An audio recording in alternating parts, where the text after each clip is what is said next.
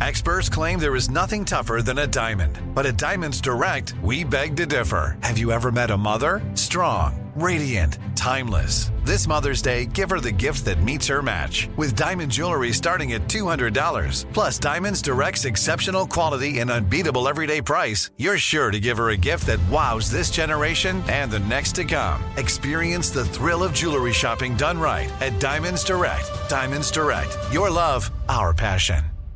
What's up? This your boy Lil Duval, and check out my podcast, Conversations with Unc, on the Black Effect Podcast Network. Each and every Tuesday, Conversations with Unc podcast feature casuals and in-depth talk about ebbs and flows of life and the pursuit of happiness. Unlike my work on stage, I tap into a more serious and sensitive side to give life advice and simply offer words of encouragement, yet remind folks to never forget to laugh. Every Tuesday, listen to Conversations with Unc, hosted by Lil Duval on the Black Effect Podcast Network, iHeartRadio app, or wherever you get your podcasts presented by AT&T. Connecting changes everything.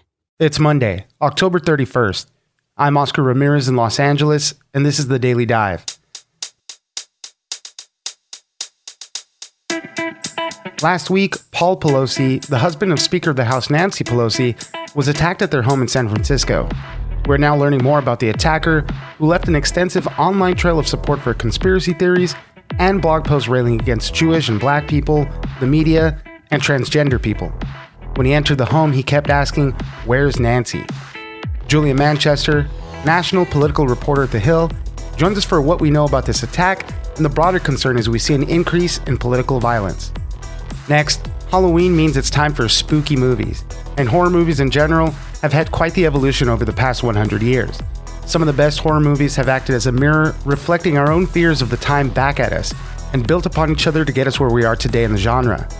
From the early days of the classic movie monsters, to the slashers and serial killer flicks, all the way to modern horror movies. They have all been commentaries of what's going on in the world at the time. Aja Romano, culture writer at Vox, joins us for the horror century of movies. It's news without the noise. Let's dive in. RP stated that there's a male in the home and that he's going to wait for his wife. RP stated that he doesn't know who the male is, but he advised that his name is David and that he is a friend. RP sounded somewhat confused. Joining us now is Julia Manchester, national political reporter at The Hill. Thanks for joining us, Julia. Thank you for having me.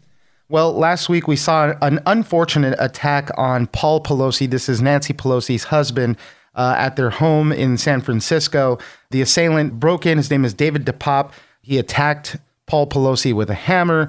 Pelosi's been in, uh, in the hospital for a skull fracture. He got uh, pretty injured pretty badly, but he is going to turn out okay after all. But, you know, now we're looking into this man. Julia, tell us a little bit more about David DePape and, and, you know, what happened with this attack. Yeah, it seems like he had ties to a lot of these websites and these, you know, radical elements of, you know, political circles online and such like QAnon, for example. So, you know, we, we know that, um, you know, in terms of with, with the attack, we know that he essentially broke into the house yelling, where's Nancy? So that would lead us to believe that he was looking for the speaker him, herself. Right. However, he ended up attacking her husband instead. And it just, I think, goes to show where we are in the state of the safety of politicians and lawmakers. And in, you know, it seems like political violence is absolutely on the rise. I mean, this just comes recently after um, Congressman Lee Zeldin, who is running for governor of New York, he's a Republican, he was attacked at a campaign rally. And of course, you've had other lawmakers, not only in the U.S., but in other parts of the world, like the United Kingdom, attacked in the last number of years years. So I think it shows that political violence, unfortunately, is on the rise, especially in a post January 6th world. Yeah, definitely. When we look at this uh, attacker here, David DePape, you know, he posted hundreds of blog posts in recent months, uh, sharing memes in support of fringe commentators, far right personalities, uh, things against Jews, black people, Democrats, transgender people. In October, I think he published over 100 posts alone but one of the interesting things is that Nancy Pelosi really wasn't the subject of most of those things or any of those uh, things, uh, those blog posts, I believe, so far. Um, so, yeah, very interesting. As you mentioned, he broke in the home saying, Where's Nancy? Um, but, uh, you know, unfortunately for her husband, he was the only one that was there. And, and yes, to your point about this kind of larger political violence. There's been a lot of polls done recently where people say, uh, I think there was a YouGov poll, over 40% of Americans think a civil war is at least somewhat likely within the next decade. I mean, that's some pretty scary talk right there. It's a very scary topic. And like I said, I mean, you know, we are living in a world where it's just like over a year after when the Capitol was attacked, and we see violence. Obviously, the attack on the Capitol came from, um, you know, right wing violence, but we know that this is violence existing on both sides of the political aisle, and I think it just shows how radicalized um, many people in this country have become as a result of the division yeah. and the, the, the divisions in the country. Yeah, definitely. I mean, when you're looking at the other side too, right? Uh, uh, Representative Steve Scalise comes to mind when uh, they were practicing for the um, GOP uh, GOP softball uh, practice, baseball practice, and somebody you know went there and shot them up. Uh, and, you know, and with all of this, right, we're getting into the midterms, obviously people are concerned mm-hmm. about what's going to be happening there, um, concerned about poll watchers. They're oftentimes kind of an intimidating uh, force at some of these poll places, and, so that's a concern going up into uh, into what we're going in, in just a week, pretty much. Yeah, yeah, just a week. And we know that coming out of the 2020 presidential elections, and this is the first major um, nationwide election after the 2020 election, we know that there are lots of questions as, are, as to what will the role of poll watchers be? Um, you know, how strictly monitored will these elections be? How fair will these elections be? I guess you have both sides sort of coming at this very differently. And this is also, um, you know, a post COVID world, you know, or we're still in COVID, excuse me. Um, however, we've, you know, uh, hopefully we've um, come out of the height of COVID. So we don't see as many people voting by mail. You're going to see more people voting in person. So um, I think it'll be a big litmus test for that. And looking to the midterms, right, we've been talking a lot about the Pennsylvania Senate race there between John Fetterman and Dr. Oz. The Democrats not really happy at all with the uh, performance from John Fetterman. And so now they're pulling out all the stops to really help him uh, uh make it through. I think uh, so. So we saw President Biden and Kamala Harris both there. I think ne- this coming week, former President Obama is going to be there with President Biden. uh, they're throwing tons of money at the race. I mean, they're doing everything they can to really help him there. Yeah, yeah. So the debate performance was not good for John Fetterman. And of course, his team very much telegraphed that the Monday before the debate, releasing a memo saying, look, John Fetterman does not have the leg up in this. He's coming into this debate still recovering from a stroke, going against someone who spent um, you know, well over a decade in television. So there's that. Um, and you also just have the nature of Pennsylvania being a very purple, very tight race. Um, you know, President Trump in 2016 and then President Biden in 2020 won the state by very narrow, narrow margins. And we've seen that since, um, you know, it seems to be very much a bellwether. So as the conditions nationally have gotten better for Republicans, as um, we've seen the polls close, inflation once again becoming a concern, rising gas prices becoming a concern, crime coming becoming a concern. You see, um, you know, Dr. Oz appearing to really tick up in the polls and perform really well in that way. The Democrats still have a lot of hope, as, we've been talking about, right? This is kind of one of the seats that they hope will uh, help them uh, uh, retain control of the Senate. And Fetterman's campaign, you know, said they raised $2 million in less than 24 hours after that debate. A million of that came in uh, the first three hours after the debate. So uh, they still feel pretty good about it for now. So we'll keep an eye out. Uh, one week to go, pretty much, and then uh, we'll we'll start laying out and see what the uh, what Congress looks like. Julia Manchester, national political reporter at The Hill. Thank you very much for joining us. Thank you for having me. AI might be the most important new computer technology ever. It's storming every industry, and literally billions of dollars are being invested. So buckle up. The problem is that AI needs a lot of speed and processing power. So, how do you compete without costs spiraling out of control? It's time to upgrade to the next generation of the cloud Oracle Cloud Infrastructure, or OCI. OCI is a single platform for your infrastructure, database, application development, and AI needs. OCI has four to eight times the bandwidth of other clouds offers one consistent price instead of variable regional pricing, and of course, nobody does data better than Oracle. So now you can train your AI models at twice the speed and less than half the cost of other clouds. If you want to do more and spend less like Uber, 8x8, and Databricks Mosaic, take a free test drive of OCI at oracle.com slash strategic. That's oracle.com slash strategic. oracle.com slash strategic. This is it. Your moment. This is your time to make your comeback with Purdue Global. When you come back with a Purdue Global degree, you create opportunity for yourself, your family, and your future. It's a degree you can be proud of, a degree that employers will trust and respect.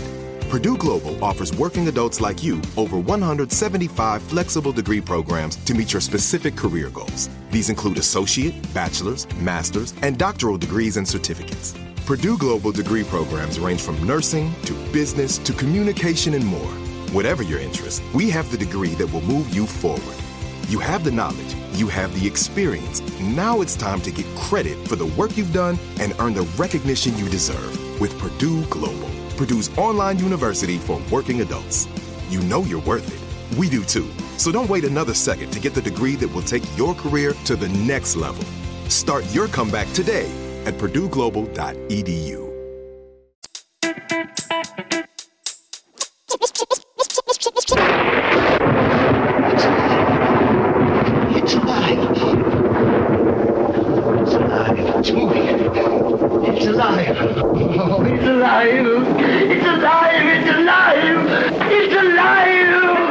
alive. Joining us now is Aja Romano, culture writer at Vox. Thanks for joining us, Aja. My pleasure. Thanks for having me.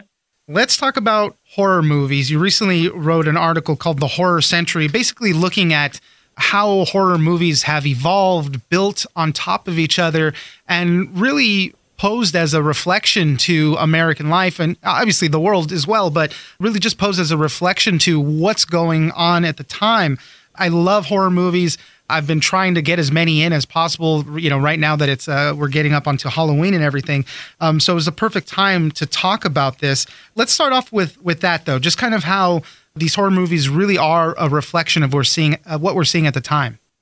I think it's great that you love horror. I think a lot of people do love horror and instinctively recognize that about horror that, you know, there's something about a movie that looks at what we fear and what we're afraid of and that kind of gets at this collective subconscious anxiety, right?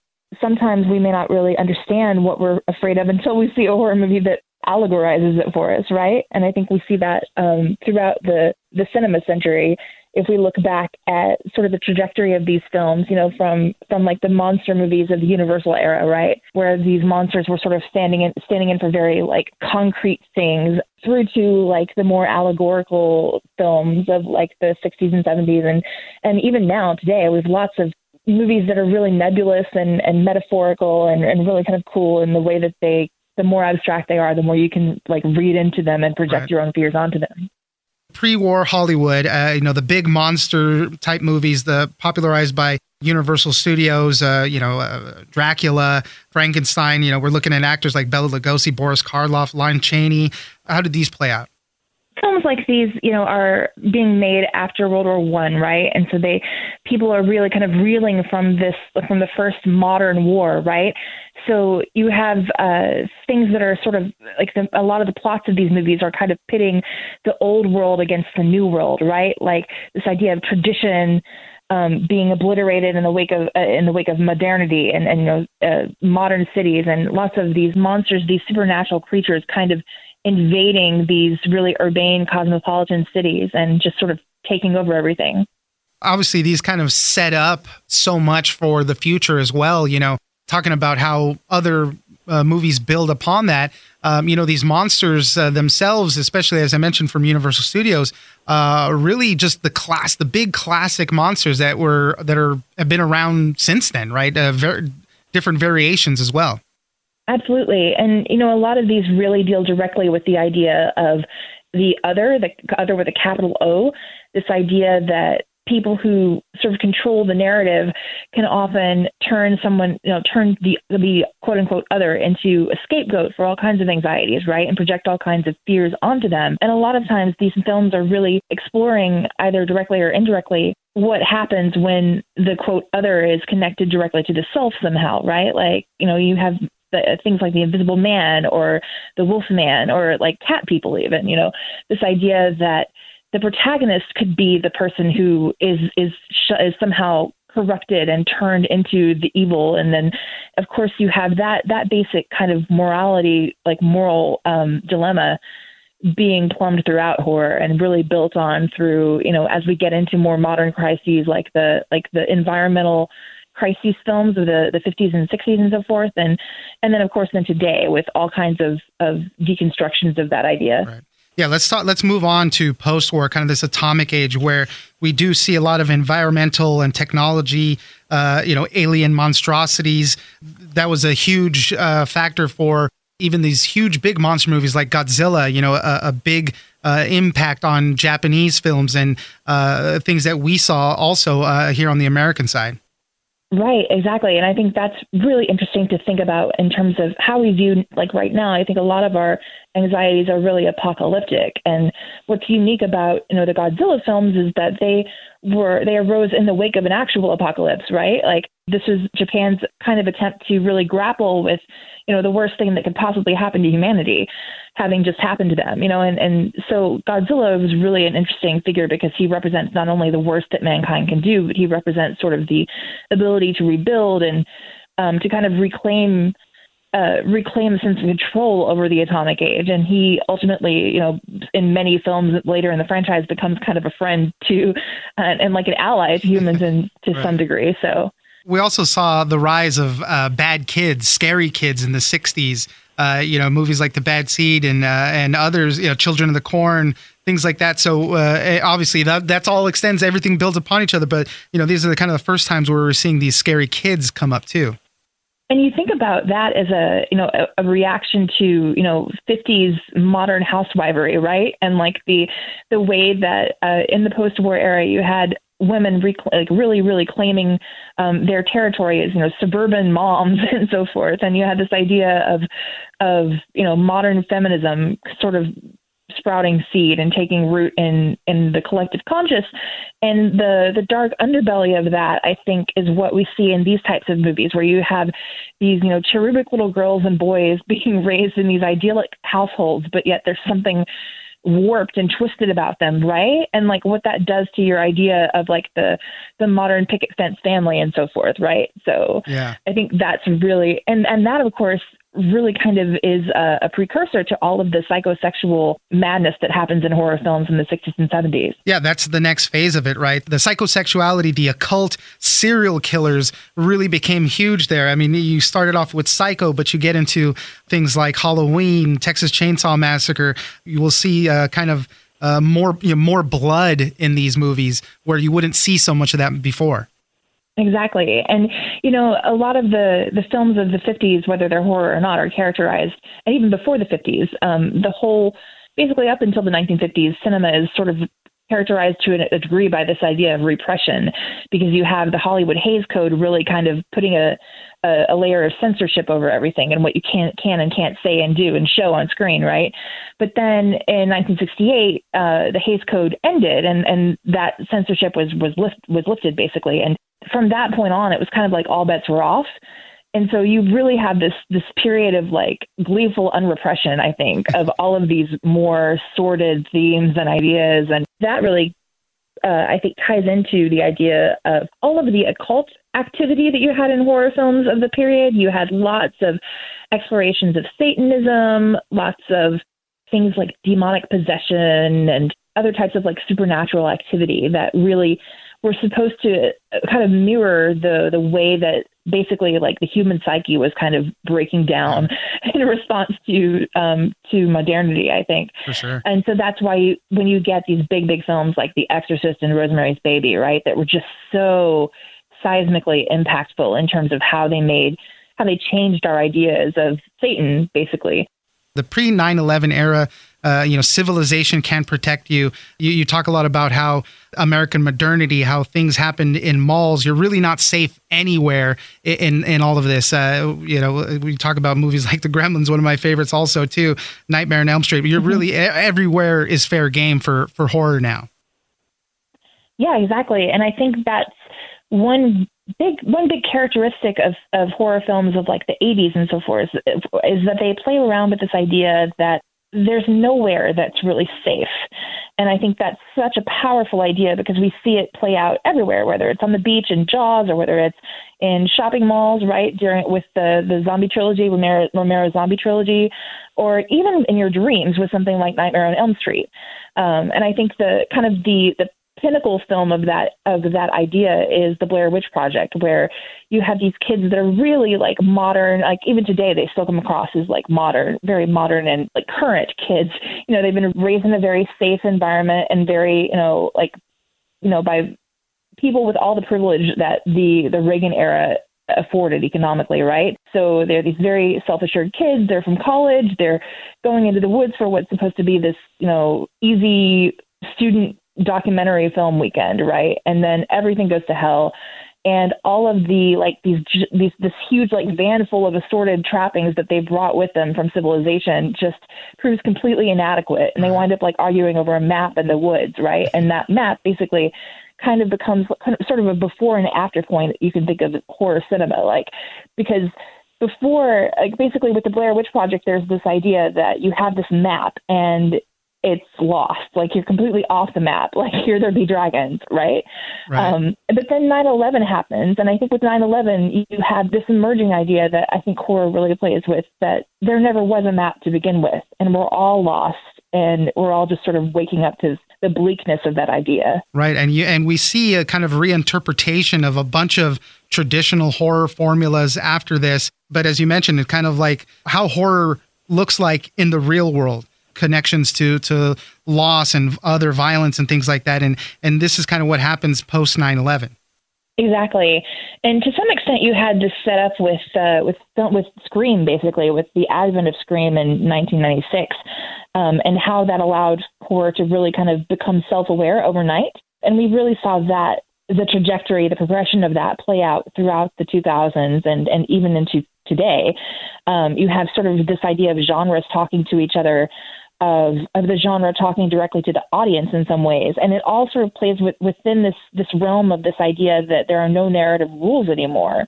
So then you have films like like you have films like 28 Days Later that are um, you know, it's a traditional playing with a traditional zombie um, formula, but it's layering all these other really dark, uh, nihilistic commentaries about uh, about social decay and man's inhumanity to man and so forth, like on top of it in this way that really kind of really refreshes the genre. Aja Romano, culture writer at Vox, thank you very much for joining us. Thank you. My pleasure.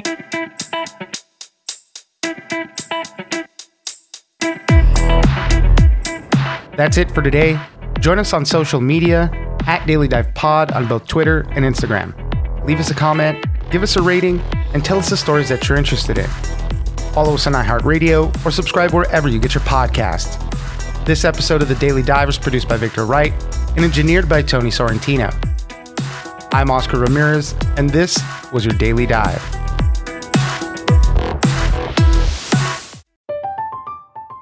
I'm Katya Adler, host of The Global Story. Over the last 25 years, I've covered conflicts in the Middle East, political and economic crises in Europe, drug cartels in Mexico. Now I'm covering the stories behind the news all over the world in conversation with those who break it. Join me Monday to Friday to find out what's happening, why, and what it all means. Follow the global story from the BBC wherever you listen to podcasts.